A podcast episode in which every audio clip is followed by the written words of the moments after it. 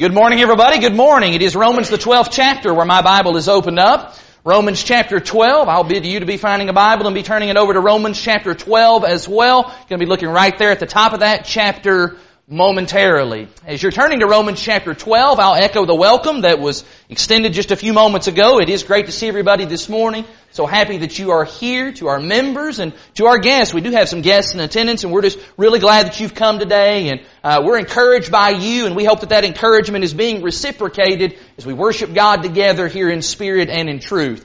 Let me encourage you to be back this evening at six o'clock. Brother Kane is going to be preaching a lesson that I personally have been wanting to preach for the benefit of our young people for quite some time now, but I came to the realization that that lesson might actually resonate a little bit deeper and a little bit better if it came from another young person, a young person just talking to other young people. And so come back tonight at 6 o'clock. Kane's going to be talking about some very important things, I believe. Hope you're looking forward to that, but I hope you're also looking forward right now to Romans chapter 12. Let's get to it in verses 1 and 2. In Romans 12, in verses 1 and 2, Paul writes this, I appeal to you therefore, brothers, by the mercies of God, to present your bodies as a living sacrifice, holy and acceptable to God, which is your spiritual worship.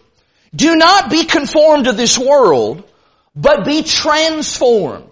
Be transformed by the renewal of your mind, that by testing you may discern what is the will of God, what is good and acceptable and perfect. Let me introduce to you this morning a fictitious character. We're going to call this fellow Hank. Hank was one of the very first people that the new preacher met whenever he got to town and got to the local congregation. And as he got to know Hank, it didn't take him very long to figure out that Hank was an old, crusty, grumpy guy. And as the new preacher kind of made his way around the congregation and got talking with other folks, he came to find out that Hank also, once upon a time, was a young, crusty, grumpy guy. Hank's just one of those guys. He was one of those guys that just complained and just had a sour disposition about everything. And I mean, he just had opinions about all kinds of stuff. Just down thoughts about the weather, even if it was sunny and 72 degrees outside. He complained about his job, complained about his friends, complained about his family. You name it, Hank was complaining about it. In fact, Hank ultimately went to complaining about, of all things, the church's sound system. Too loud, Hank said. It's too loud in here. He'd go around after services. Didn't you think it was too loud in here today? Boy, that speaker was way too loud. He would even go to visitors. Hey, what'd you think about those speakers today? It got so bad that finally the elders had to just sit him down and say, Hank, stop it. Stop doing that. Stop complaining about the sound system. We've checked it out. We've looked into it. Everything is cool here. And everybody kind of thought that, well, that would take care of that. The elders talking to him, that would put all that to rest and Hank would just go find something else to fuss and complain about. But then one afternoon, that new preacher, he was in his office at the church building and he heard a knock on the front door. So he went to the front door and he opened it up and there stood there stood an agent from OSHA, the Occupational Safety and Hazard Administration, the people who ensure workplace safety. And that OSHA inspector seemed just a little bit embarrassed to even be there. And he kind of stammered and got out that, well, um, you need to know some things about sound levels in church buildings, decibel levels and things of that nature, that jet engines are here and rock concerts at here and, and church building sound systems need to be right about here. And finally the preacher realized, Hank called OSHA. Are you kidding? Hank called OSHA and had complained about the church's sound system. Now, What's the problem in that little story? Well, somebody maybe says, well, there's lots of problems going on there, and I get that. But I think that our text in Romans chapter 12 really identifies the chief problem. Verse 2, be ye transformed. Here's Hank. Here's a guy who had been baptized. Here's a guy who was a member. Here's a guy who'd been going to church three times a week for years upon years upon years, but Hank hadn't changed. Hank wasn't any different now than he was before he was baptized. There wasn't any transformation going on there. Romans chapter 12 verses 1 and 2 seems to envision a radical change of life that Hank seemingly never quite made. In fact, if you were looking at an actual Greek text of Romans chapter 12, the term in verse 2 that is translated transformed is actually the word metamorphosis. It is the word that describes Jesus when he was on the Mount of Transfiguration. How Jesus was changed. Something visible about him was transfigured. Jesus was metamorphosed. And it is that very same word that is used in science to describe what happens to a caterpillar. When they spin themselves into that cocoon, and after a certain period of time has elapsed, they emerge, they come out as something completely different. Changed entirely, they are now a butterfly. A visible, tangible transformation. And we like that idea. When we think about that in spiritual terms, whenever we think about Christianity and the idea of transformation, I think we're pretty sure that we know what that looks like.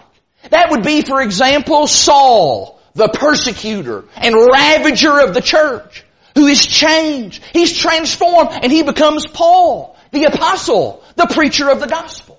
Or that would maybe be in more modern times. That would be like the drug dealer or the prostitute who learns the truth and they give all of that up and are baptized into Christ and they, they begin, begin living an entirely new way of life. And we like that. We like that idea when we think about those very dramatic sorts of stories. But you know what? For many Christians, maybe for too many Christians, transformation is not part of their makeup. And it is not part of who and what they are. Their Christianity looks a whole lot more like Hank's, where that caterpillar never quite becomes the butterfly.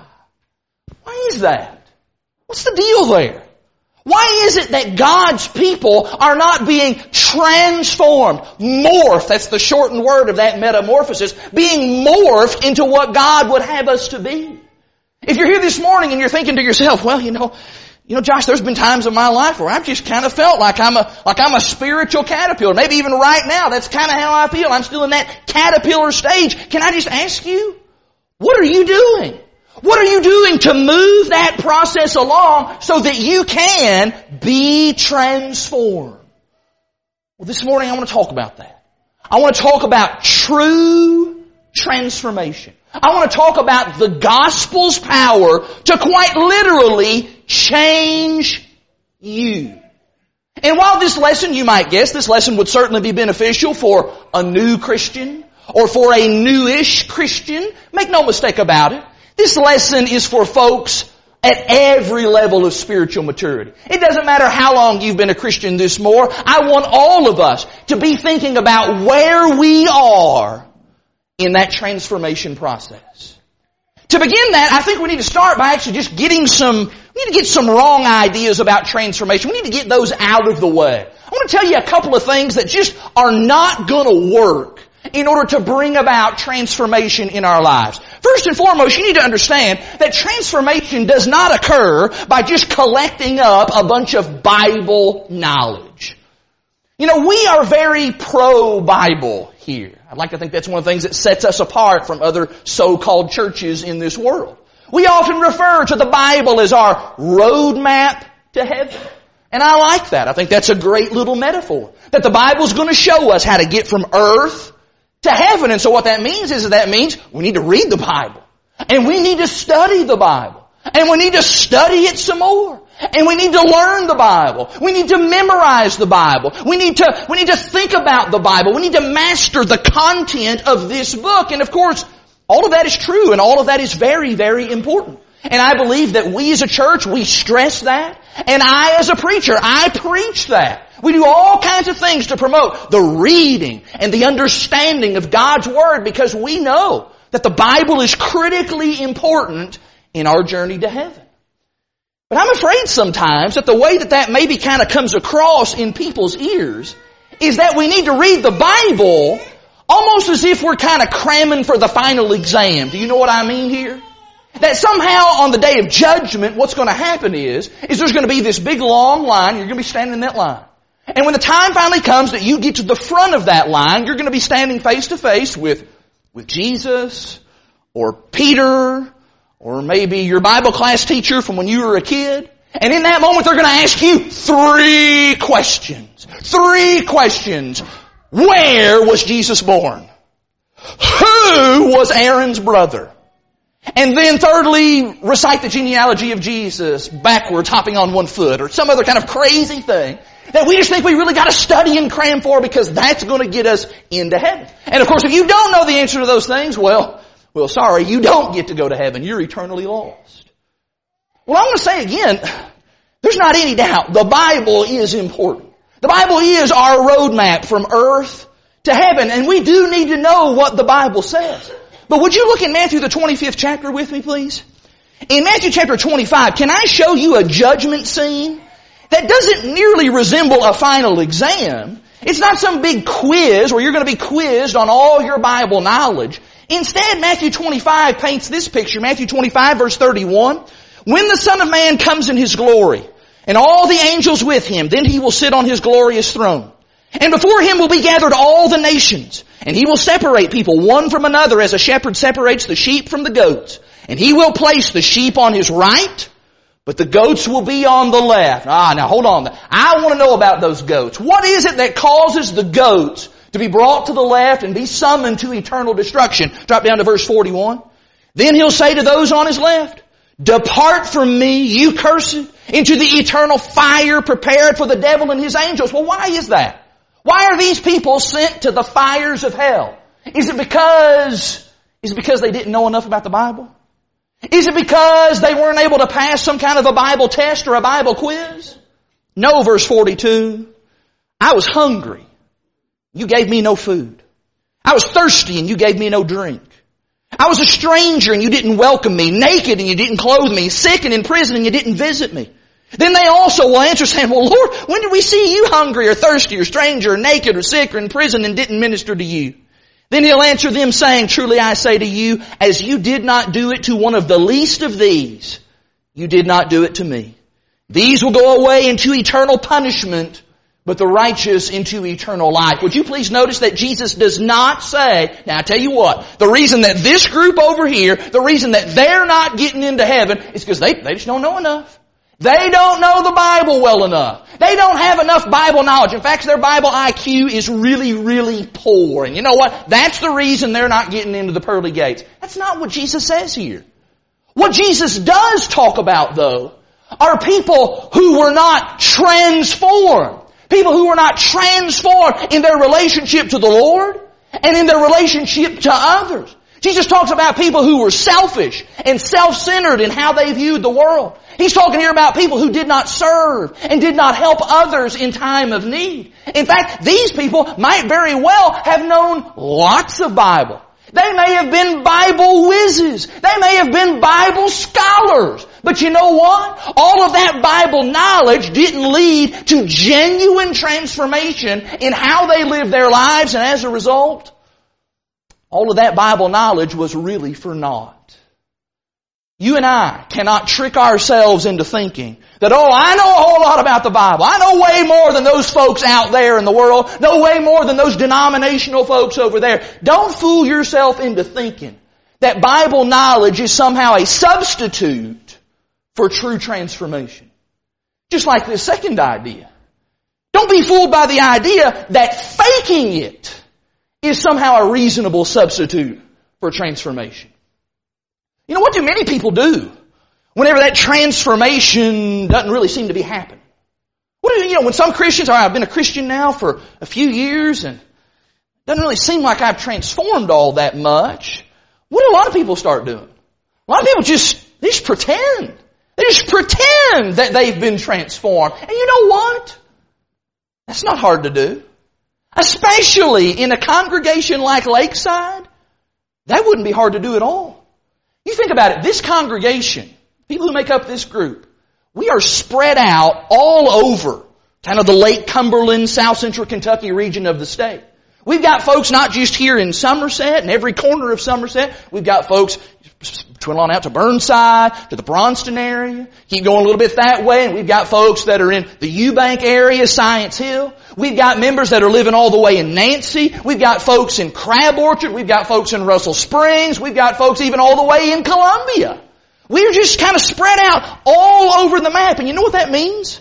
That means that throughout the week, as you go to work, and as you go to school, and as you go and do things in the various communities in which you live, the rest of us don't know how you're living.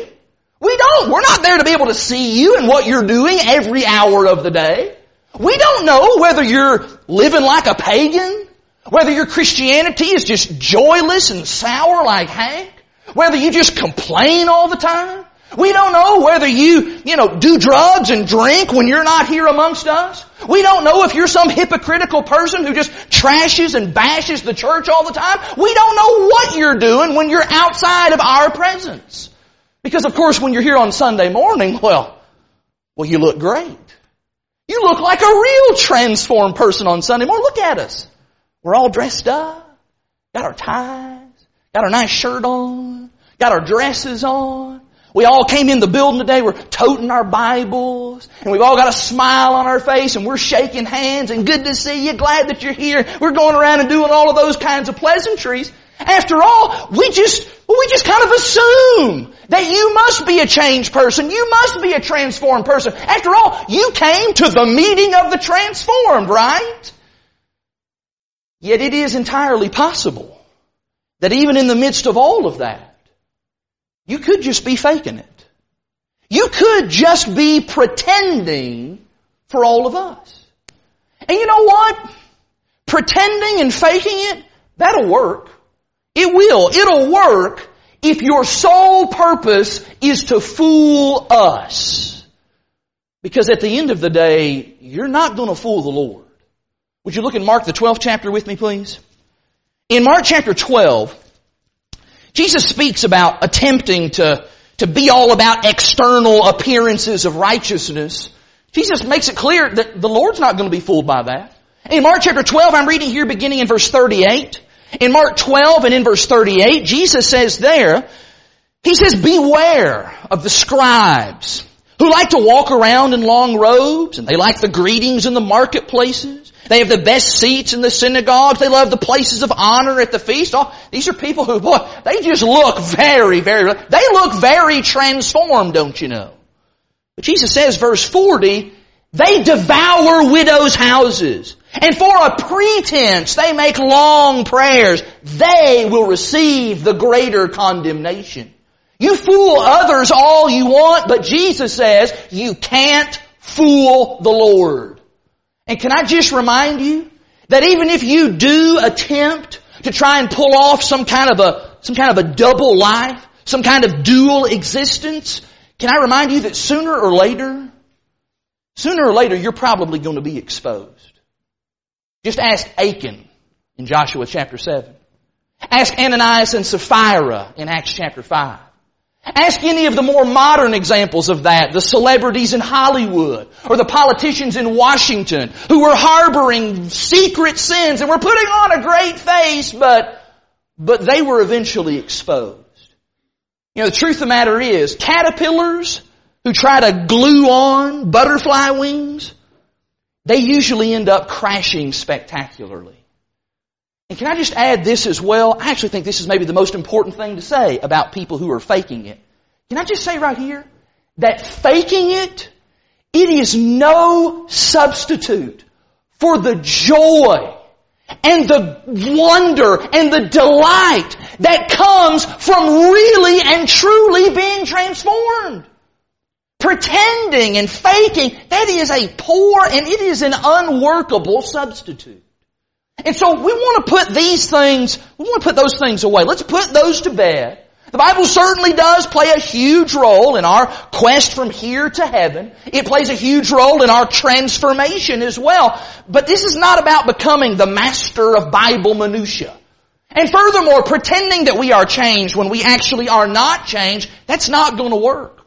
What we want and what we're shooting for is real transformation To change from a person that is centered on sin and self to being a person who is more loving. A person who is more truthful. A person who is more compassionate. A person who is more joyful. We want that. We want true transformation. How do we do that? How is that achieved? How do we accomplish that?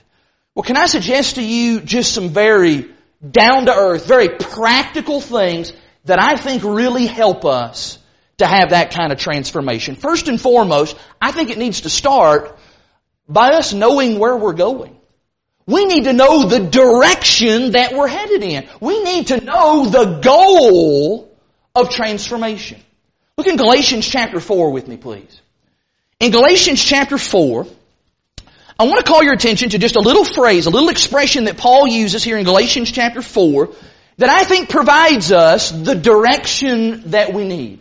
In Galatians chapter 4, Paul is very concerned about the Galatian brethren, that they might be led away from the truth, they might be led away by false teachers, and as a result, they're not going to be transformed. They're not going to be what the Lord wants them to be. And so he says in Galatians 4 verse 19, he says, My little children, I am in anguish of childbirth, notice this, until Christ is formed in you.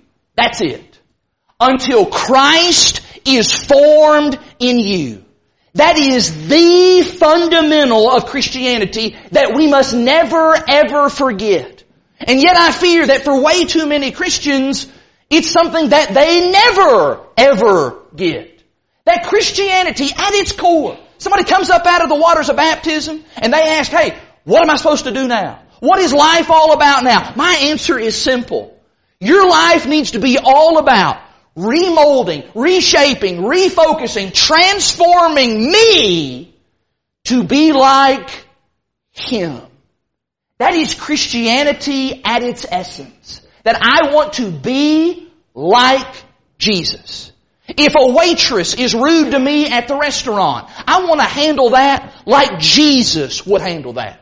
If a friend betrays me and does things behind my back, I want to handle that like Jesus would handle that. If somebody gossips about me, I want to respond to that in the way that Jesus would respond to that. If life is going great, if everything is grand and wonderful, I want to deal with that the way that Jesus would deal with that. I want to live like Christ. I want Christ to be formed in me. In 1 John, please. In 1 John chapter 2. In 1 John chapter 2, John takes up this theme, and in fact it is a recurring theme throughout the New Testament. In 1 John chapter 2, I'm reading here in verse 5. In 1 John 2 and in verse 5, John says, Whoever keeps his word, in him truly the love of God is perfected. By this we may know that we are in him. Whoever says that he abides in him ought to walk in the same way in which he walked. I really cannot emphasize this point enough. If you don't remember anything else out of this lesson, in fact, if you remember this point and only this point, it will be more than enough. Christianity is not just about going to church. Christianity is not just about doing a bunch of religious things. Christianity is not about going around and acting religious. Christianity is about being like Christ. Now, if I'm being like Christ, is that going to affect where I am on Sunday morning? Yes, it will. If I'm being like Christ and I stub my thumb with a hammer, is that going to affect what comes out of my mouth, what words I say? Yes, it will. Will it affect how I treat the poor and the downtrodden and those who are less fortunate than me? Absolutely it will. But I need to understand and you need to understand that all of that, that is outward and it only works when this starts within. That metamorphosis is within us. As we change inside, I change my mind. What did Romans 12 verse 2 say?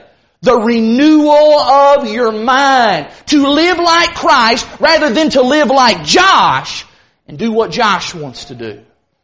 Being like Christ. Developing the heart of Christ. Having the mind of Christ. I'm here to tell you, it'll change everything about a person as long as we keep that as our singular focus and purpose in life. As we're doing that, then surely, secondly, we would want to be also doing some measuring. In fact, I'm going to recommend that we do that measuring thing and we do it often. You know, kids love to do that measuring stuff. Kids get old enough and they start realizing how, hey, I used to be little, but now I'm getting big. And so they come to mama, maybe with a yardstick and with a marker, and they say, Mama, Mama, Mama, measure me. And so mama puts them back up against the wall, or maybe they're on the, the trim or the door facing there, and she sizes them up and then marks them off. And kids love seeing that because it lets them see, okay, this is where I am. This is, and they say, oh, this is where I used to be, and now this is where I am today.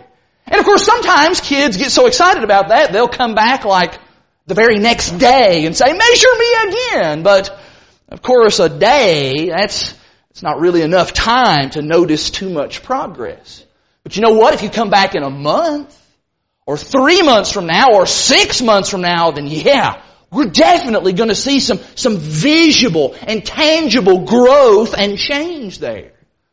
Now, if we can understand that about kids, then surely we can understand about that spiritually. Would you look in 1 Corinthians 11 with me, please? In 1 Corinthians chapter 11, this is a passage that we often hear at the table. Because it is a powerful instruction about the Lord's Supper. Because part of the Lord's Supper is that we measure ourselves.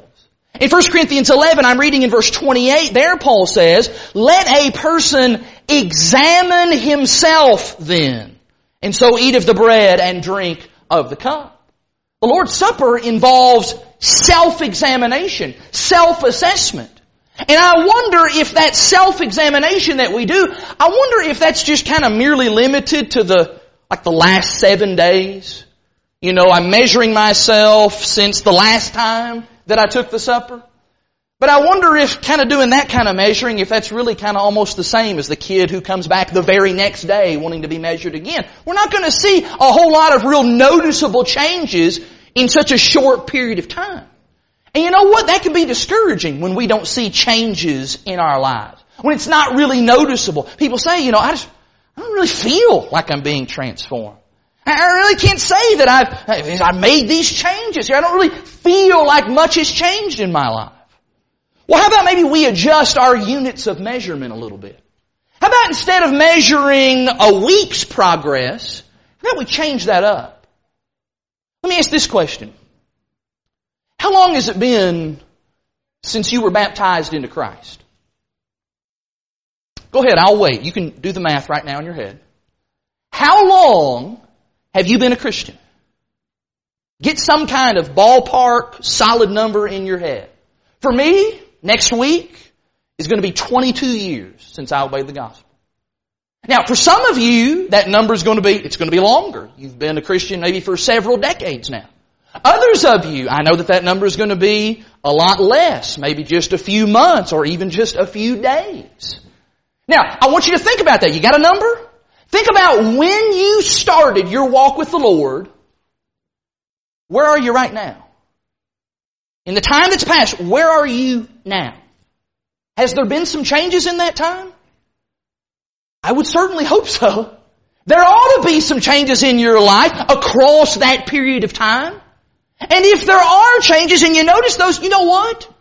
You ought to be encouraged by that.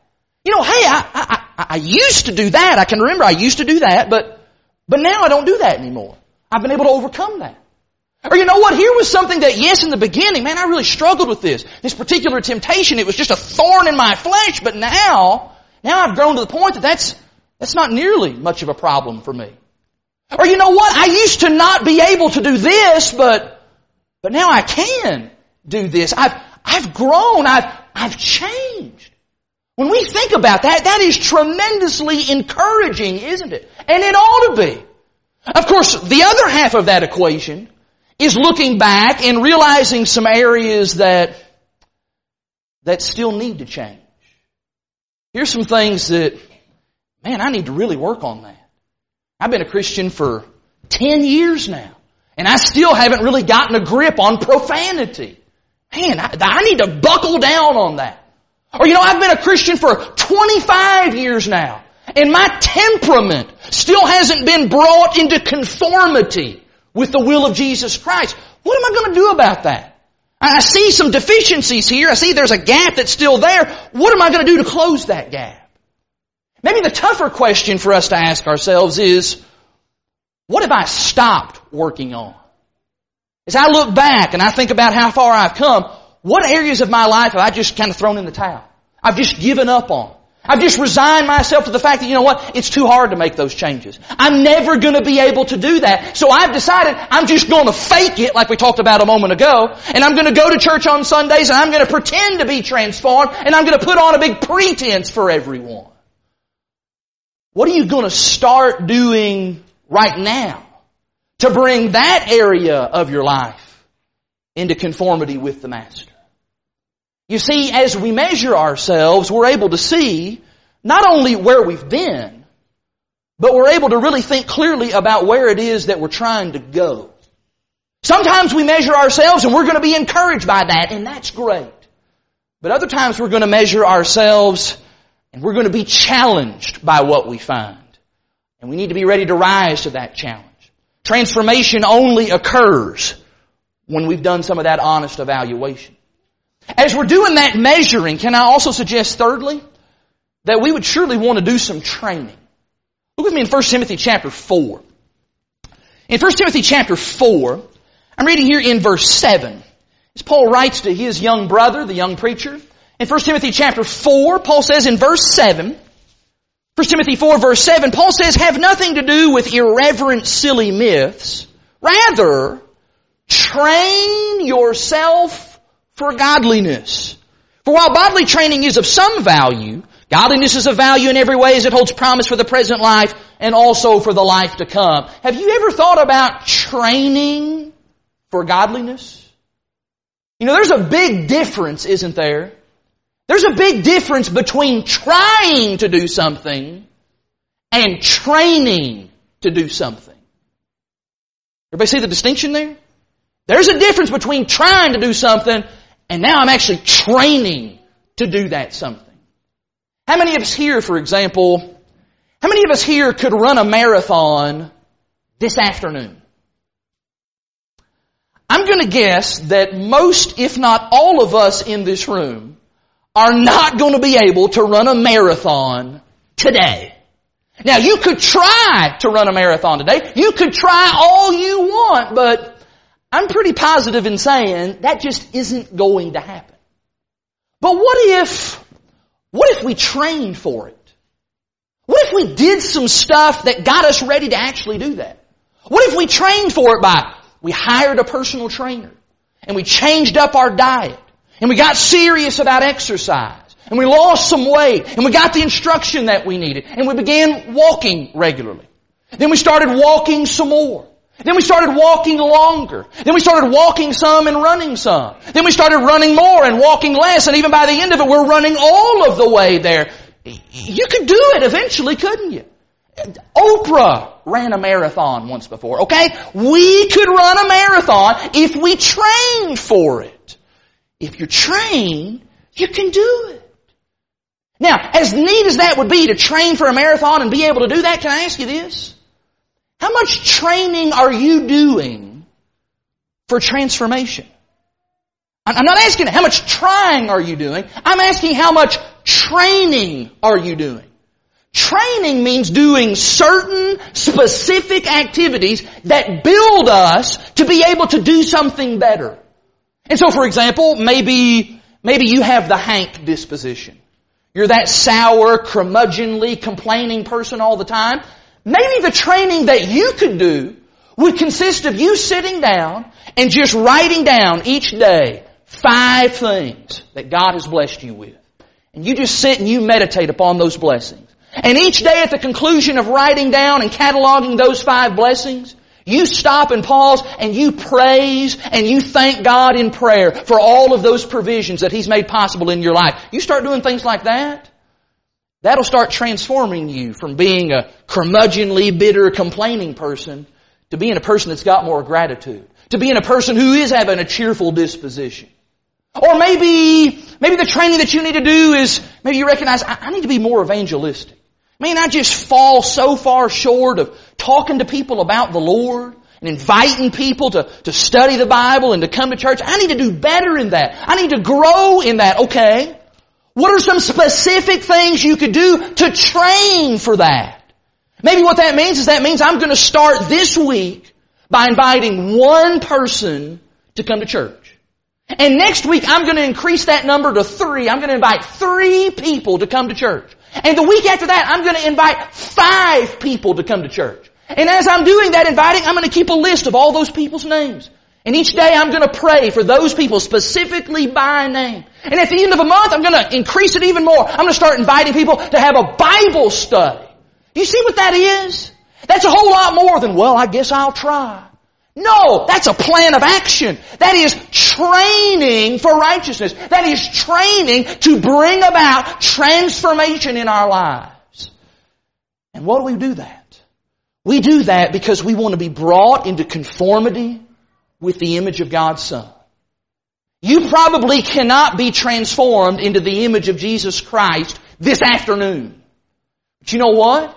You could start this afternoon training yourself, taking tangible steps so that you are eventually transformed into the image of Jesus Christ. And then finally this morning, probably most significant of all, transformation can only happen whenever you and I are willing to give ourselves up. I was at the gas station, I was at Speedway the other day, and I was pumping gas, and the lady that was on the other side of the pump, she was, I don't know if she was talking on the phone or talking to somebody in the car, but she was talking about how the town where she lived, it was, uh, she was from Florida, and she was talking about the town where she lived, they were about to build a Walmart. And she was really excited about them finally building a Walmart in her town. However, the location where the Walmart was going to be built was going to be right in front of, like right next to this big subdivision. And she was talking about how all the people in that subdivision, they had pooled their resources together and they had protested and they had picketed the building of that Walmart and as a result Walmart said, okay, see you later, we're gonna go build Walmart in another town. And this woman as she was talking about that and I'm overhearing this, she was really upset about that. She said, and I'm not kidding you, she said, I don't care about those people. I don't care about too bad for them in that subdivision. I need a Walmart. And I'm sitting there and I'm kind of chuckling about that. And I'm thinking, man, that lady's really self-centered. But then I thought about myself. And I thought about how self-centered I am sometimes. How many times have I cut people off in traffic because you know what? I have the right of way. How many times have I pushed myself to the front of the line because I want to be first? How many times have I demanded to have my way within the family instead of yielding to my wife or to others? The truth of the matter is, all of us, all of us can be self-centered and self-willed like that. Well, all of us except one. Look in Philippians 2, please.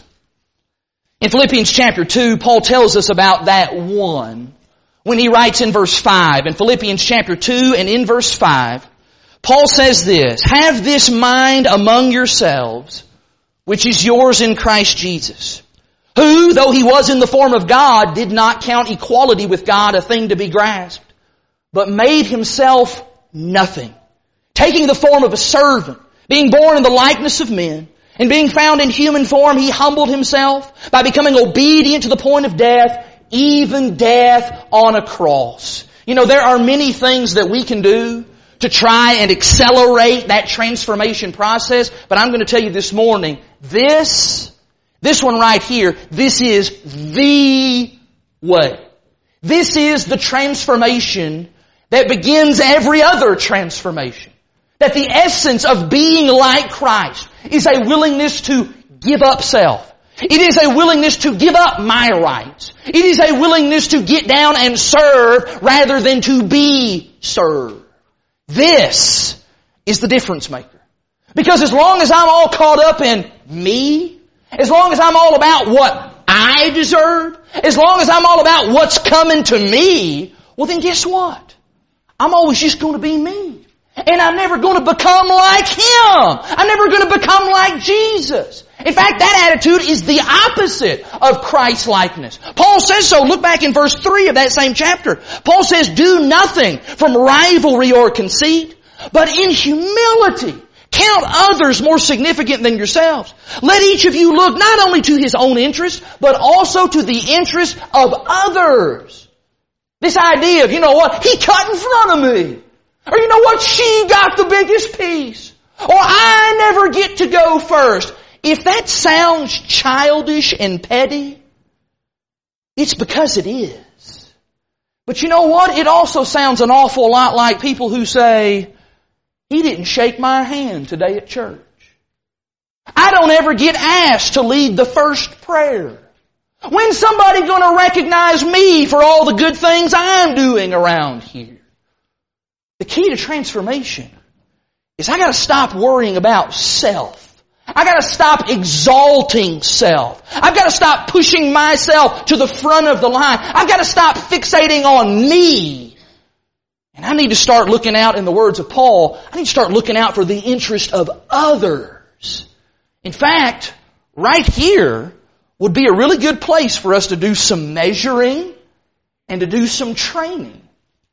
Can I ask you to think right now of just one, just at least one area of your life where you are guilty of putting self first? Maybe that's in your marriage and in your home. Maybe that's in your workplace and it's just always got to be your way or the highway. Maybe that's in your relationship within the local church and how you treat your brothers and your sisters. You know what? I'm going to be the big dog around here. The question is, what are you going to do about that? What are you going to do about that? In humility, what are you going to do to start counting others more significant than yourselves and to have the very mind of Jesus Christ? Now I'll say this. I don't know what OSHA does with churches who have a complaint filed against them about their sound systems being too loud. And I certainly hope that the takeaway from this morning's sermon is not, Josh is so loud when he's up there preaching, I need to call OSHA, that'll take care of his loud mouth. I certainly hope that that is not the takeaway today. But I am certain of this. I am certain that a person can be a Christian for a very, very long time. And a person can convince everybody around them that they look like a Christian and they act like a Christian and yet, where it matters the most, deep inside, deep within the heart, they may really just be like Hank. They're just caterpillars. They're not transformed. You may be religious, but if you're not being like Christ, my friend, you haven't been transformed. And I know that. I know that because I know that I need transformation. Which is why my prayer today for myself is that the Word of God will kickstart that process in my life. And it is my prayer that that would be the same in your life as well. Now as we extend the invitation of the Lord, what some of you maybe need to do right now as you think about transformation is you need to be making the decision, if you have not already, that you know what, I, I want to stop living for myself. I want to start living for Jesus Christ. I need to be transformed. And if that is your mind this morning, then what you need to do is you need to simply walk down the aisle and you need to simply express your desire to be baptized into Christ for the remission of your sins. And I'm going to tell you, if you do that this morning, you will be transformed. In one of the most amazing ways you'll be transformed. You will go from being a destitute, wretched, lost sinner to being a forgiven saint by the grace and mercy of God. How much more of a metamorphosis could you ask for? If however this morning, if you are a Christian, but you've been just making a mess of your Christianity, the metamorphosis that maybe began in the waters of baptism, maybe for some reason, maybe it's stalled. Or maybe it's hit a snag or two, a bump in the road along the way. Maybe Christ has not been formed in you. maybe what needs to happen this morning is some repenting on your part. Maybe that illustration, I realize that illustration of Hank, it's a little far-fetched. But is it possible that maybe that illustration kinda, it kinda stings a little bit? It kinda hits a little close to home. Because you realize that you're not being transformed into what God wants you to be. Stop fooling yourself. Stop faking it. Stop pretending. Get serious about your walk with the Lord. Repent. If we can pray with you and encourage you, brother or sister, to live in a better kind of way, help you to be truly transformed into the image of God's Son, then we're ready to help you. Whatever your need might be this morning, you simply need to make that known. Do that right now while we stand and while we sing.